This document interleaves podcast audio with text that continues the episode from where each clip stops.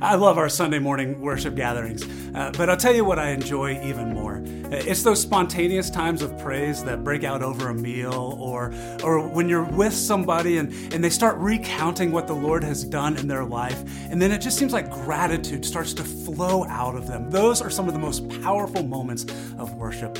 I'm Sean from Sherwood Oaks, and, and in Matthew chapter 15, Jesus is on a mountainside overlooking the Sea of Galilee, and people from all over start bringing him their friends and their family who were sick or had a disability, and Jesus heals them. And then Matthew sums up this incredible event by saying that people were amazed and they praised the God of Israel right there on the side of this mountain, a worship gathering broke loose. And Matthew doesn't give us any details about what their worship looked like, but I'm pretty sure I know what it didn't look like.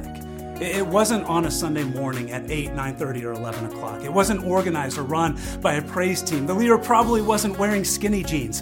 Sorry, Quentin. Uh, no doubt, uh, people uh, didn't argue about traditional or contemporary psalms. They just worshiped. And if I had to guess, I imagine their worship sounded a lot like this Thank you.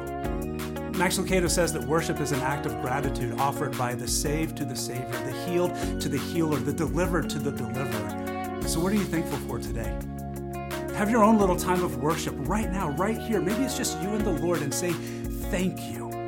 It might be the best worship you experience this week.